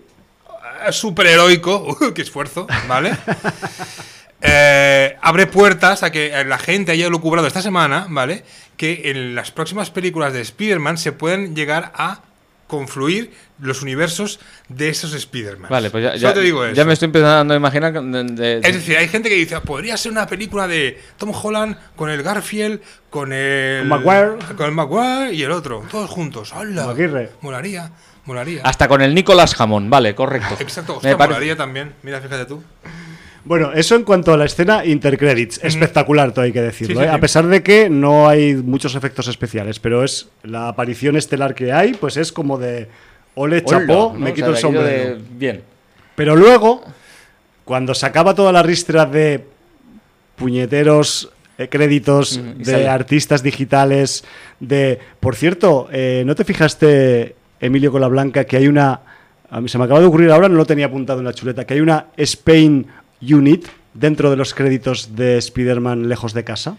Em, no me he fijado. Pues debe ser alguna Pues de hay, efectos especiales. hay una Spain Unit, no, porque cuando hay Spain Unit es de algún sitio donde se ha rodado alguna escena. Alguna escena. Claro. Y no me ha dado tiempo a investigarlo, lo confieso públicamente, pero mi eh, sospecha va hacia esa escena del principio Sí. que ocurre en un lugar desértico que podría ser cualquier desierto ibérico, Tabernas. incluso de Aragón, Ya te digo. ¿vale? Que suena, representa que es México. Ah, Yo quiero pensar Sí, que es esa la escena que se hizo, la Spain Unit, que, se, que aparece en los créditos de, de Spider-Man lejos de casa. Pero bueno, independientemente, vamos a esa escena del final del todo, cuando nos han pasado 10 minutos de letras blancas con fondo negro. Y a mí, ¿qué quieres que te diga? ¿Qué queréis que os diga? O sea, me quedé a cuadros, no. Lo siguiente, a cuadrísimos. Y voy a explicar por qué. Pues porque esa escena post créditos final eh, tiene que ver, o tenía que ver, cuando vi la película de Spider-Man, Sí. con una de las películas del universo Marvel que yo no había visto todavía. Entonces, como muy bien los guionistas y directivos de la Marvel están imbricando últimamente tanto las películas, dije, me cago en la hostia puta, esta es seguro que si acabo viendo esta película, entiendo la escena post créditos. ¿Y sabéis qué hice? Pues cogí vi esa película que me faltaba y ya lo he entendido todo. Esa película era Capitana Marvel. O sea, me refiero que estamos en un proceso de torsionamiento de las películas y de imbricación que nos está llevando un poco más lejos de lo que estábamos acostumbrados hasta la primera mitad un poco de la historia del MCU. A partir de ahora parece ser que en cuanto mm, todas las eh, licencias acaben llegando otra vez a mamá Marvel, que esto va a ser un sin Dios como eran un sin Dios los cómics. Me refiero a nivel de no te pierdas ni una porque va a salir aquí un no sé qué, que te dirá un no sé cuál y te romperá Da lo el mismo si argumento. este superhéroe te, te gusta más o menos, pero vela porque si no, Sí. la Permite- próxima... Permite que acote un segundito. Sí, Belchite. Belchite. Belchite, a.k.a. Aragón, ¿verdad? Los elementos, en un pueblo semi-destruido, un pueblo que no es más que Belchite, en la emblemática población de Zaragozana. Ah, pues sí. en IMDB no pone nada. Ponen los sitios de rodaje y no sale, pero o sea que... Se lo han dejado. Pero bueno, aquí estamos nosotros para enderezar Mítico al- Belchite, incluso tío. al IMDB. Bueno, decías eso, que Sí, es un torceculos, los post-credits, ¿vale? A mí Eh, me dejó a cuadros, o sea, así te lo digo, y además con lo que ocurre realmente en, en esa escena. Porque Realmente esa escena eh, también deja un- un- una, van- un- una puerta abierta, Muy abierta. a una saga que Sí. ha habido en los cómics no hace mucho Ajá, sobre cierta invasión. sí. Eh, y luego también te, te presentan lo que es la división estelar de. ¿Sabes que en la Tierra está la división Shield Sí. como defensa, de defensa para la Tierra? ¿no? De- Claro. De, cualquier mal interno o externo. Pero para el externo, concretamente el, el cósmico, hay otra que se llama eh, em, sword, sword, espada. Sword. ¿vale? Que es ni más ni menos una de las cosas que, que tú puedes ver en esa segunda parte de, de esas escenas postcréditos. Em, bueno, eso, que, que, que, que salen una serie de cosas que no se han explicado durante toda la saga de In-Game, que incluso había teorías que una, que, bueno, como os he dicho antes, Sí. de, de Hulk, que se pensaba que Hulk eh, tal, bueno, eh, son cosas que no puedo explicar, pero que están relacionadas con ese final y con ese culo torcido que te dejan de decir, bueno, si esta persona está aquí, ¿cómo es que está aquí? Y si Claro. este señor está aquí, ¿cómo es que? ¿Y quién es este señor? ¿Y Claro. por qué está tan verde si no es Hulk? Pues así. Es, pero esto le da, yo creo que le da suquillo, ¿no? Le da, le da sustancia al- a la función, ¿o no? O, lo, Sí. o lo veis, o lo veis un problema. Recordando, recordemos que han cambiado eh, también eh, ciertos aspectos de ciertos personajes. De- si quieres podemos hablar de esto ahora cuando acabemos con Spider-Man, Vale. si te parece. Porque nos quedan como 10, 15 minutillos todavía, aprox. Y no sé, como conclusión, si te parece, decimos cuatro, cuatro conceptos rápidos de Spider-Man lejos de casa. Yo me parece que es bastante disfrutable, que sigue, incluso amplifica el resultado de la primera. Mm, el hecho de la imbricación con el resto del MCU abre puertas que todavía pues no sabemos a dónde nos llevarán, quizás incluso a tener mutantes o algo más eh, diferente o más particular en alguna peli de Spider-Man, ¿por qué no? Y, y, joder, que, que tenemos eh, buenas mimbres, tenemos un buen director, un buen protagonista principal y que yo creo que va a seguir la cosa para adelante. Y bueno, y que va cambiando de traje, que eso es bueno. Pues eso es bueno, igual elegir en también. los ju- videojuegos y en los cómics que, que Ya. para cada situación se va adaptando como buen insecto que es. Y más si tienes la tecnología de Tony Stark a tu lado. Y puedes Claro. ir readaptándote al enemigo o, o a la situación en la que te veas inmerso. Lagrimilla alguno echará, ¿eh? Por Tony Stark, pero bueno, en fin. Eh, Yo creo que está bien, bien muerto y enterrado. Ahí se quede. Hola. Hombre. Bueno, eso es una aseveración subjetiva. Eh, si os parece, eh, por, por reconducir, aunque sea solo cinco minutos, no sé si seremos capaces, porque luego tenemos muchas más cosas de las de que hablar y, y muy poco tiempo. Pero eh, a mí me. Como tuve que hacer este requiebro y andar como tres películas para atrás del MCU después de haber visto Spider-Man lejos de casa y verme esa que me faltaba, una de las pocas que me faltaba, que era Capitana Marvel. Mm, ¿Qué os parece si le damos ahí le damos unas poquitas vueltas de más que siempre le hemos nombrado aquí un poco, pero quizás no le hemos puesto puntos sobre las IES y esas cosas? No sé si Ahora, ahora viene ¿Os ap- cuando, os apetece? cua- No. cuando, Emilio saca el, el hacha de guerra que le mangó, no, que le mangó no, a, cierto, no. a cierto dios borrachuzo. ¿Por qué? El Tom Strike, no. Bueno, porque a ti no te gustó. A mí no me gustó en absoluto. Pues ya está. Vale. Y de- es más, en la Endgame, mm, el personaje de, de Capitana Marvel pasa de puntitas. Bueno, pero, es- sa- pero ¿sabes lo bueno de eso? ¿Qué? Si es que se puede llamar bueno a eso, es el hecho de que, de que, to- de que ha, tapa- ha- ha tapado la boca más de un, uno de estos que iban haciendo Boca chanclas. Algunos de estos que iban con la haciendo la previsión, sobre todo cuando Sí. se vio la película Capitana Marvel, Los que diciendo, hostia, ya está, ya sé cómo va a acabar en game, porque va a salir la Capitana Marvel, le va a dar dos yo ya al, al que te dije y se acabó la fiesta. Y mucha gente se pensaba que Endgame iba a ir por ahí. y- ah, truco de magia. ¿Fue por ahí o no fue por ahí? Eso no lo vamos a decir porque no queremos decir ningún spoiler, pero... Pero es difícil que fuera por ahí.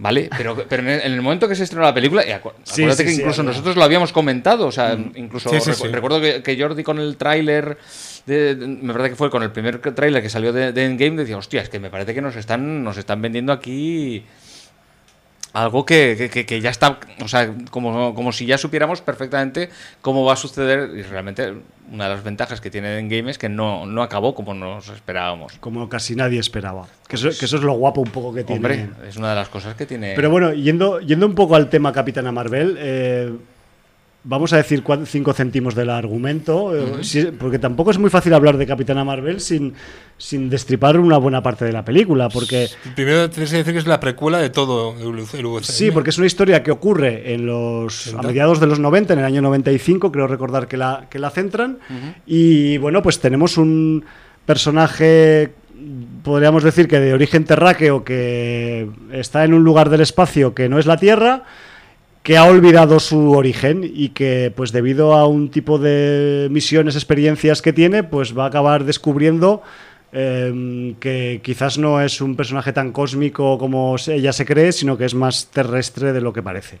Es un poco es el, el concepto inicial de, de Capitana Marvel, aunque no sé si estás muy de acuerdo, Emilio, No, con sí, mi aseveración. No, no, sí, sí. Estoy Si no estás, lo de acuerdo. ¿eh? No, no, sí que sí. de- Y, y- y- y partiendo de esta premisa, pues tenemos, sí que es verdad que, que una película donde también tenemos muy presente, y por eso a mí me ha recordado tanto a esta de Spider-Man nueva, que es la presencia de un noventero Samuel L. Jackson, que me refiero que el, el peso argumental de Furia en Capitana Marvel es casi o equivalente al que tiene en Spider-Man 2. Me refiero que incluso podríamos decir que un poco más en Capitana Marvel porque mm, ocurren circunstancias que, que así lo, lo- merecen, ¿no?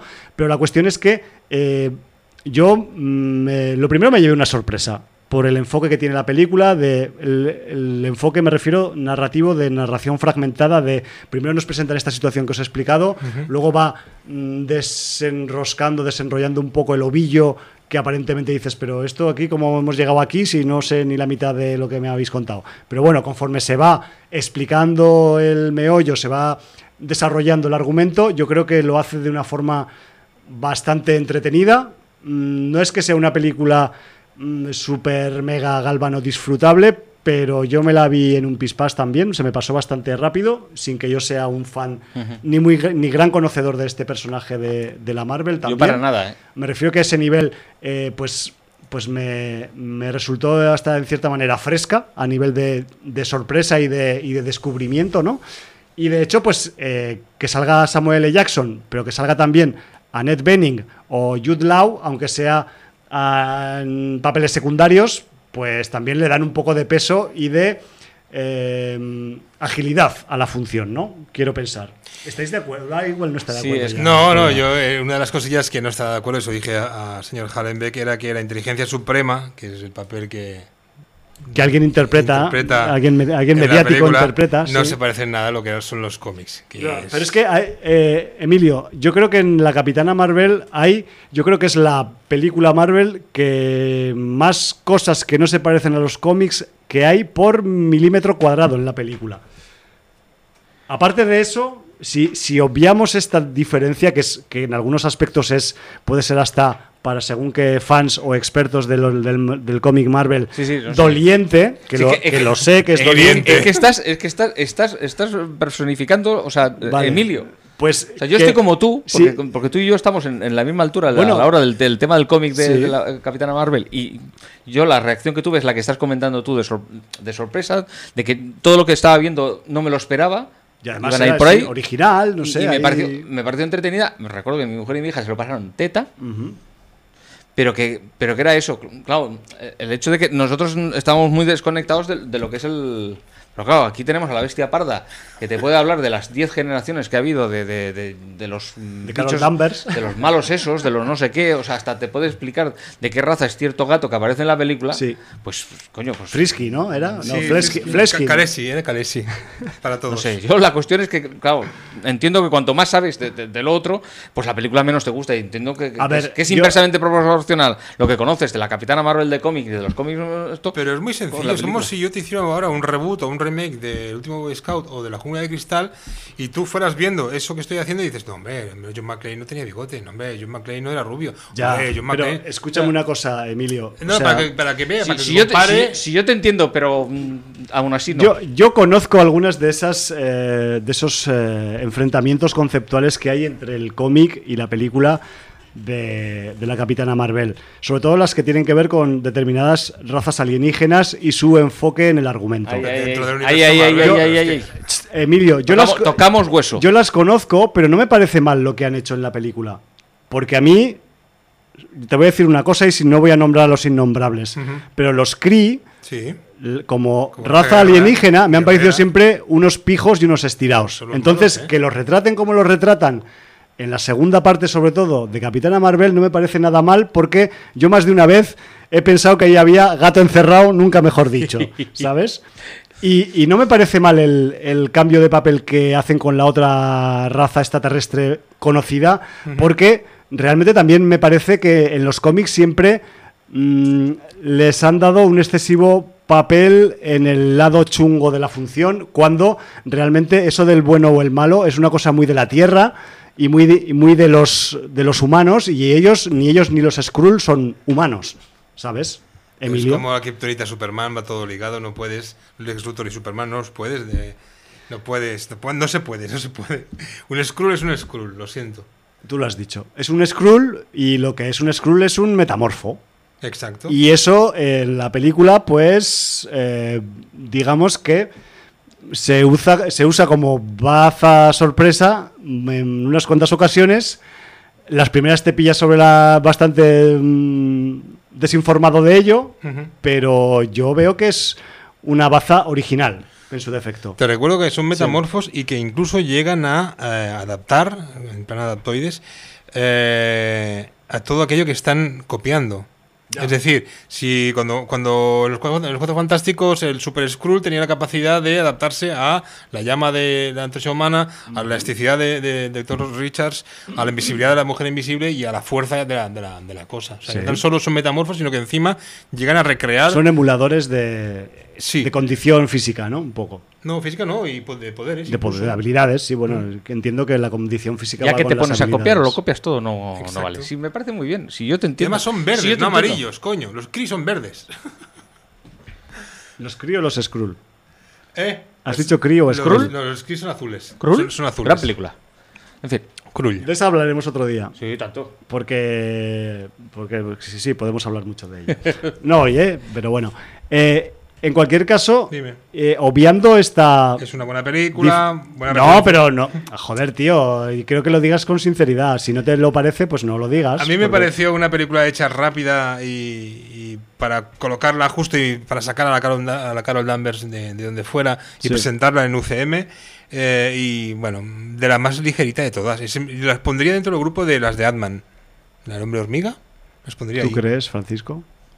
Son muy ligeritas, se puede ver sin, sin haber visto ninguna otra película de superhéroes, igual como Ant-Man. Que están vinculadas al universo de UCM, pero, pero, pero, que, pero que se pueden ver independientemente. Y son muy blanquitas. A ver, yo las, Hombre, de Ant-Man, las de Ant-Man, ninguna de las dos las he visto en cine. O sea. Y a ver, las vi bastante tarde, me suena. Quizás la segunda no tanto. la A mí, de- a mí actualmente son las dos únicas que me faltan de Ah. este UCM. UCM. Bueno, son, son pasables. Bueno, en cualquier caso, yo mm, creo que la parte de sorpresa que tiene la película es más importante que la importancia que pueda tener en, el, en la línea argumental del, UCM, pero realmente, si después te ves el Spider-Man y vuelvo otra vez al Spider-Man y ves lo que ves en la escena post créditos, dices, cojones, pues igual no es tan poco importante Claro. la Capitana Marvel. Quizás igual luego pues eh, se nos va a cruzar dos o tres veces o más, vete tú a saber, si empiezan a desarrollar que hay unas cuantas sagas cósmicas Marvelitas. Me refiero que a ese nivel... mm, El bar está abierto. el bar está abierto, no sabemos si toda la noche o 24 horas. Happy y- hour, y- happy hour. Y ya veremos a ver lo que pasa. Eh, también sería un error no recordar que en Capitana Marvel aparece un señor que a mí me satisface mucho siempre que sale actuando, que es el señor Ben Mendelssohn, que aquí tiene también pues un par de registros importantes en, en la, en la trama y que es otro de esos, pues vamos a decir, eh, actores o nombres que... Yo nací para hacer de chungo. que, sí. que- que de vez en cuando se meten en las producciones Marvel y que le, le suben un poco la categoría, ¿no? Pues como por un lado está el guaperas de Jude Law, pero por otro lado tenemos a un buen actor como el señor Mendelssohn, que está haciendo además un papel que tiene que ver pues con ese conflicto interno que tiene, que tiene Emilio entre los cómics y, y la, y la película, ¿no? Pero luego tenemos algunas otras eh, figuras secundarias del, del universo Marvel, como es el agente Coulson, que también aparece Sí, en la película, y que, a riesgo de ser un pequeño spoiler, pues aquí en el año 95, que es donde transcurre la trama, pues el tío, por, el tío por lo menos que, que está de prácticas dentro Ah, de SEAL novato. y, y se come algunos marrones de novato por, porque no sabe realmente dónde se ha metido el tío. O sea, en, en Agents of S.H.I.E.L.D. ya es un experimentado eh, jefe de división o lo que carajo sea, Hombre, pero, porque- ya- pero, pero en ya esta, está curtido. en Aquí- esta es un, es Ah, un aquí se pipiolo. lleva las dos primeras hostias. Exacto. Ah, No, a ver, de- otra de las cosas que también me pareció también interesante es un poco debido a, a que en los últimos años ha habido ta- sobrecarga de, de películas, homenajes y de, de los años 80 Ujú, Claro.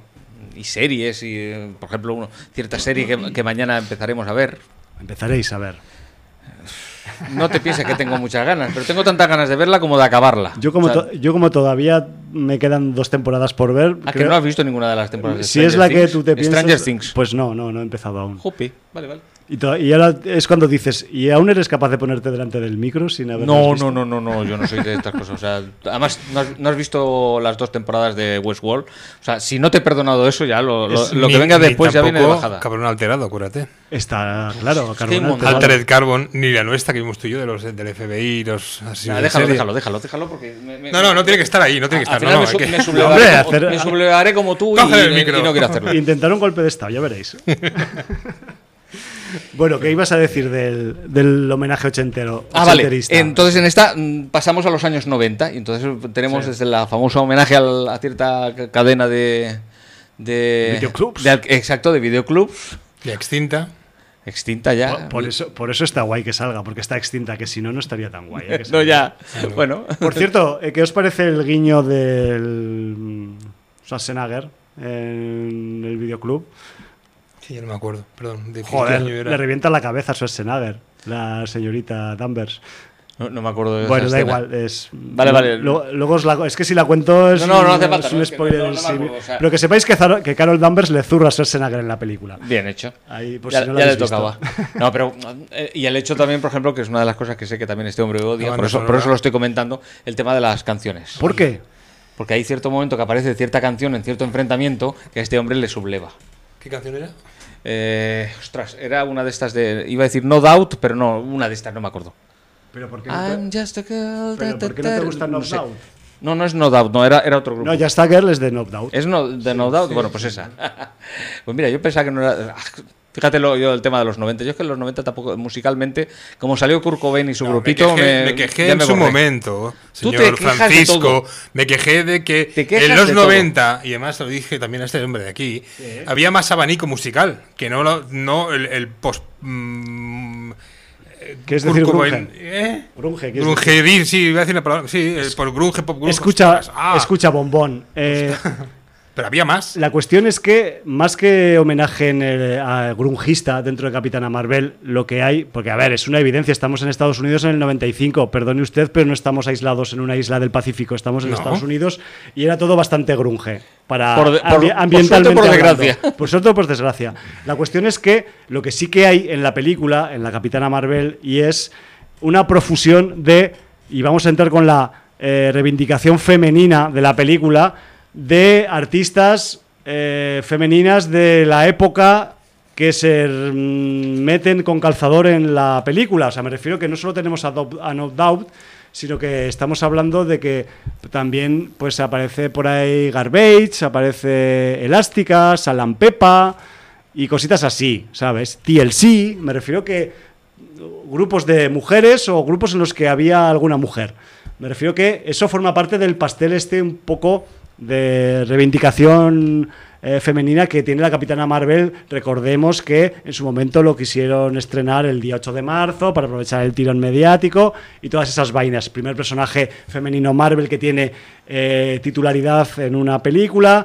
Primera mujer coproduciendo, o sea, co- codirigiendo una película Marvel en, en este, en este caso también, que, esa- que de eso no hemos hablado, que el, el director y la directora de esta película, yo no los había oído hablar nunca de ellos y realmente pues tampoco lo hacen tan mal. Anna Boden y Ryan Fleck, que de hecho tienen tres o cuatro películas antes, pero, pero realmente mm, Ninguna no- del- ninguna de género. O yo quiero pensar que he repasado la lista, no me sonaba ninguna y, y no creo que sean de género, lo cual también es eh, una de las cosas más o menos guapas que tiene Capitana Marvel y es que eh, nos hace descubrir al menos una dupla de director-directora que, joder, pues que para no haber hecho cosas de mm, ciencia ficción ni fantásticas nunca, pues que no lo hacen nada mal a ese nivel. Correcto. Eh, también hay una reivindicación un poco del empoderamiento femenino, sí. ¿Es totalmente lícito? Del todo no. Porque también vamos a ser críticos un poco, vamos a mirarnos hacia adentro, vamos a ver que esto es una producción yankee y perdóneme usted, señor o señora feminista de Estados Unidos, a mí mm, no me vale que me reivindiquen a una mujer piloto del ejército cuando un piloto del ejército de los Estados Unidos lo que hace es bombardear sobre todo población civil en países extranjeros. Me refiero que me da igual que sea hombre, mujer, androide, transexual o Kree o Skrull. Si bombardeas población civil eres una puta mierda y me da igual que lo reivindiques en la película. Me refiero que la parte negativa que tiene Capitana Marvel, para mi gusto, para el gusto del Hum, es que tiene ese tufillo patriotero del ejército que nadie ha criticado por ahí y que a mí es la única cosa que me rasca un poco dentro de toda esta mm, fresca película, en cierta manera, que es que es la Capitana Marvel. No sé si a vosotros os parece también esto, o es que soy un rayado, o... Uh, no, no, es que el tema del militarismo lo llevo un poco metido Sí, sí, muy para eso, ya, eso ya, ya no- este hombre y yo ya nos hemos dado cuenta, pero Vale. estas cosas tampoco te lo vamos a ir diciendo, oye. Ya. Ya tienes una Ya edad. una, ya tienes una edad. ya eh. tienes- exacto, tienes Ya una edad, chico. Ah, perdona, tú tienes una edad, pero yo, Tú tienes más aún. yo ya he pasado los cinco, o sea que a mí no, a mí no me venga con esto. En fin, Bueno, pero en cualquier caso, por no echar solamente flores, independientemente de, de los cardos que le tira Emilio a Capitana Marvel, yo esa parte, pues esa no la compro porque... yo es que ya casi me había olvidado de, de- de las pullas que habíamos tenido este hombre y yo Sí. por culpa de esta película, porque las hemos tenido. Bueno, las Ah, tenemos que mira. siempre por las películas, porque pocas veces eh, coincidimos, aunque parezca mentira. Sobre todo en las películas nuevas. En las antiguas sí. Las antiguas sí que coincidimos. Por suerte. Bueno, pues si os, de pare- momento. si os parece, y siento ir atropellado con los comentarios, No pasa nada. nos faltan muy pocos minutos para acabar, pero eh, yo no me querría ir hoy sin que le diéramos dos minutillos, aunque sea a Billy Drago, para Correcto. acabar, y, no- y luego ya nos marchamos y tal, y eh, por lo menos nos dejamos un poco la agenda y las conciencias tranquilas por haber citado el deceso de este Gran boxeador. secundario de lujo. ¡Hola! Ay, hermano de un gran boxeador, pero bueno. En fin, eh, chistes de Rocky aparte. Ya, por favor. Joder, aquí, ni- desde si que me he aguanto entrado- yo de decirlo. Desde que he entrado. Hostia, yo me he aguantado de decirlo. Pues te- que tenías soy- ganas de decirlo soy en la que- radio. Soy el que normalmente los hace estos chistes, pues hoy me lo has quitado, tío. Pero reconócelo, Emilio, le tenías, eh, no te podías ir a casa sin decirlo en antena. Tengo aquí apuntado decir lo de Iván Drago. Bueno, eh, bueno. ¿Qué pasa? ¿Qué pasa, Francisco? Pues- que es nuestro oficial eh, señor de las ecológicas en, el- en este programa. Usted es el portavoz oficial de la, de la No, parca. no, a ver. La parca, usted es un amante. Van de la mano. No, no, no, estaba ahora mirando aquí. Bueno, el señor eh, Billy Drago eh, falleció pues el pasado 24 de junio, hace, hace bien poquito. Eh, realmente el señor era más mayor de lo que parecía en las películas, porque realmente es un tipo que siempre ha tenido un aspecto bastante juvenil.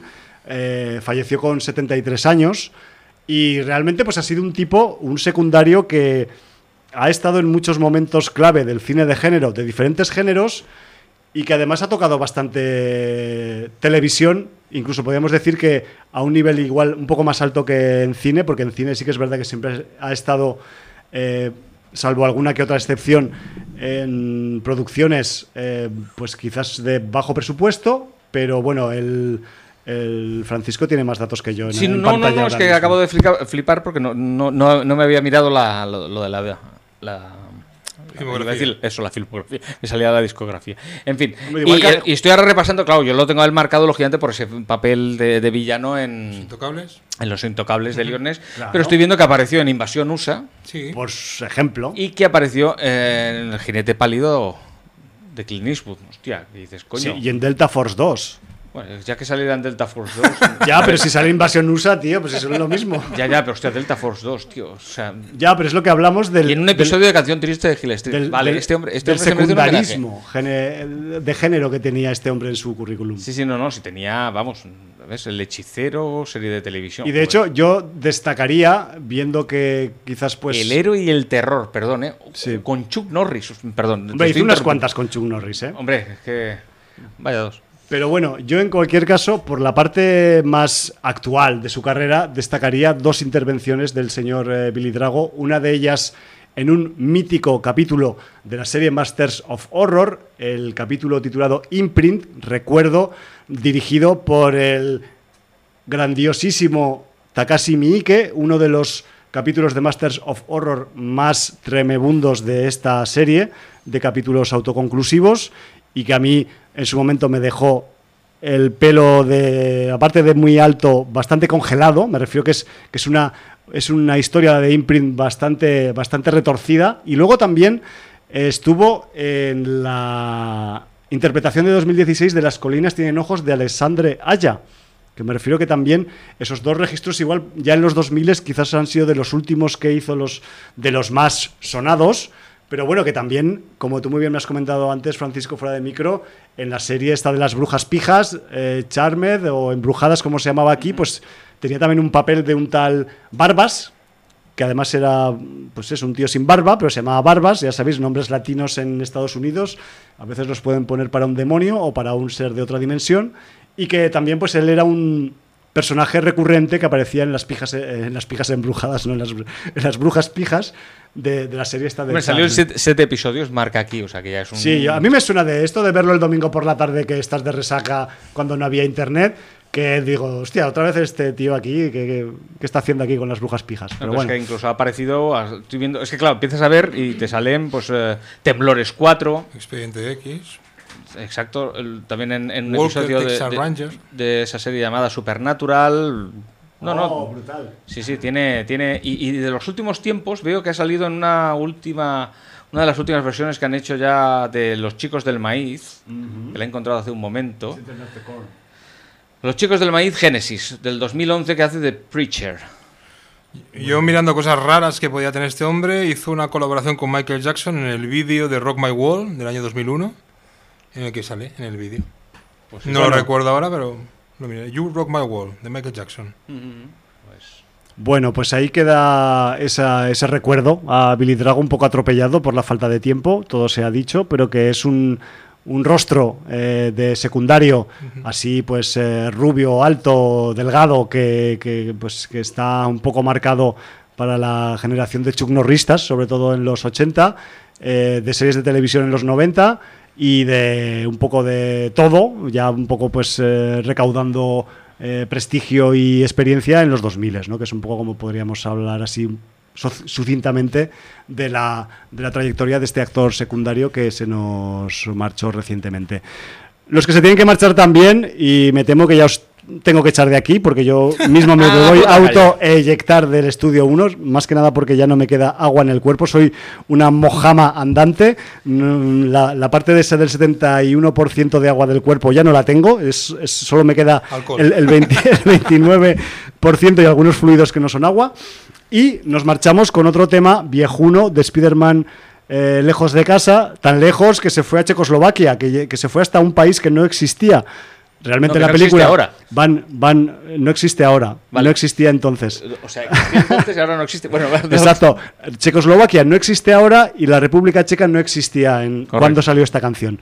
Entonces, eh, recopilando, nos vamos con una cantante que era de la parte eslovaca de Checoslovaquia, que en el año 1972 hizo una canción llamada Simco y que ella se autodenominaba Marcela Laiferova Hombre, que- conocidísima. y que era pues una cantante pues del estilo de Mina, pero en Eslovaquia, o sea, así por las buenas. Y gracias al buen hacer de los investigadores sonoros de Spider-Man eh, lejos de casa, pues la podemos disfrutar y la podemos poner para despedir este acalorado programa que se acaba fuera de tiempo y que ya pues se tiene que despedir. Así que, señoras, señores. Motherfuckers. venga, motherfuckers.